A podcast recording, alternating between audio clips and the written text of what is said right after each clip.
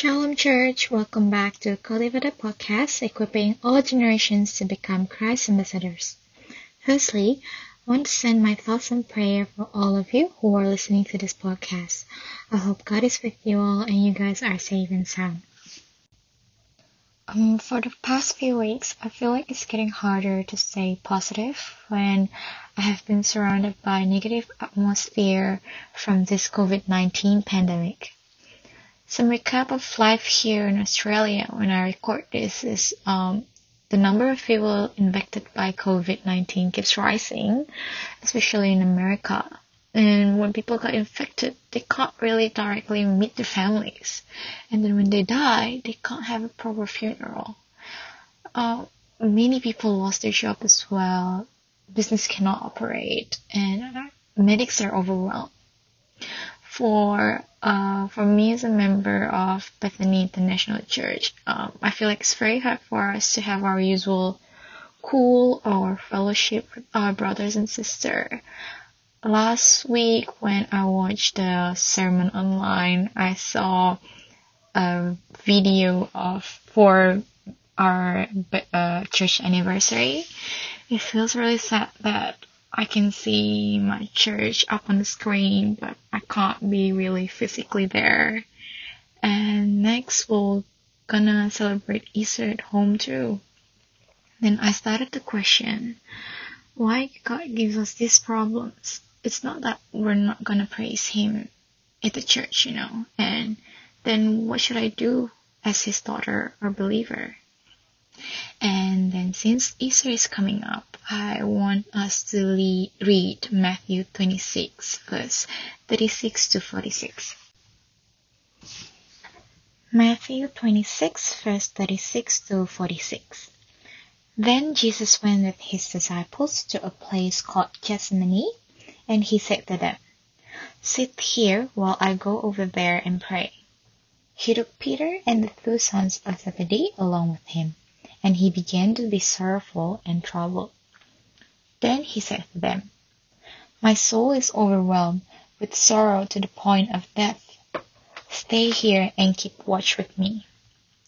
Going a little farther, he fell with his face to the ground and prayed, My father, if it is possible, may this cup be taken from me, yet not as I will, but as you will. Then he returned to his disciples and found them sleeping. Couldn't you men keep watch with me for one hour? He asked Peter. Watch and pray, so that you will not fall into temptation. The spirit is willing, but the flesh is weak. He went away a second time and prayed, My Father, if it is not possible for this cup to be taken away unless I drink it, may your will be done. When he came back, he again found them sleeping, because their eyes were heavy.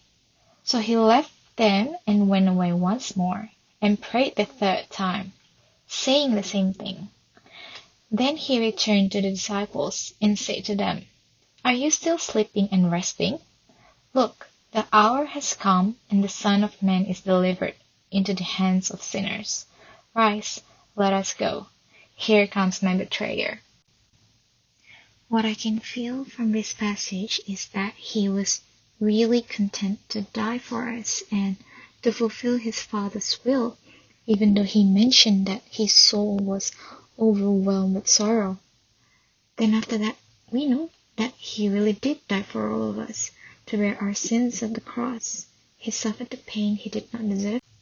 Well, guys, I know that it won't be easy for us to surrender ourselves as our flesh is weak, but I feel like this verse want to remind all of us to keep our faith.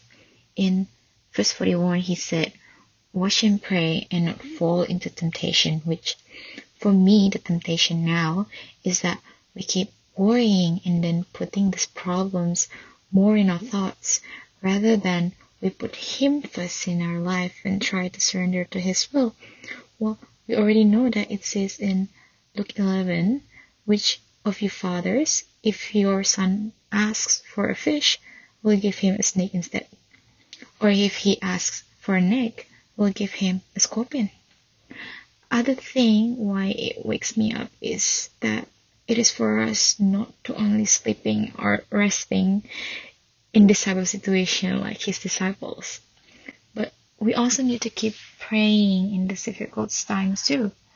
Maybe start small. We can start to pray for our friends and family for their health, their well-being, and then we can try to pray for the medics, the doctors, the scientists who are in the front line, who risk their lives for other people.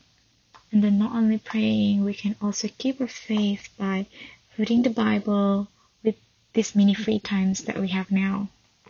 And if you're still young, fit, and not sick, you can help others as much as you can. If you have elderly neighbor, maybe you can ask if they need anything and then offer a hand. Maybe instead of thinking negatively too much, I want to encourage us all to keep a list of what we are grateful for now. When we pray, don't forget to say our gratitude to Him, like grateful that we can still breathe, we can still live, and listening to His Word. And then with the advancements of technology, we can still praise His name with our fellow brothers and sisters, even if it's limited. Um, I'm actually also grateful that I have more time now to spend with my family back home, even though it's only via video call. I want to pray that with this pandemic, there are more people who get to know Him, maybe by the online sermons or by us sharing in our social media that His blessing is always there and then it's new every morning. In the end, when this pandemic ends, I want us to keep in mind that when we survive this pandemic or when this thing is already behind us, it's not because of ourselves, but it's because of His grace. And that's the blessing He really wants us to have and feel. Thank you, church, for listening. I pray that today's podcast can give blessings to others and to you who are still worrying. I hope you guys are all having a good day and stay safe. Thank you.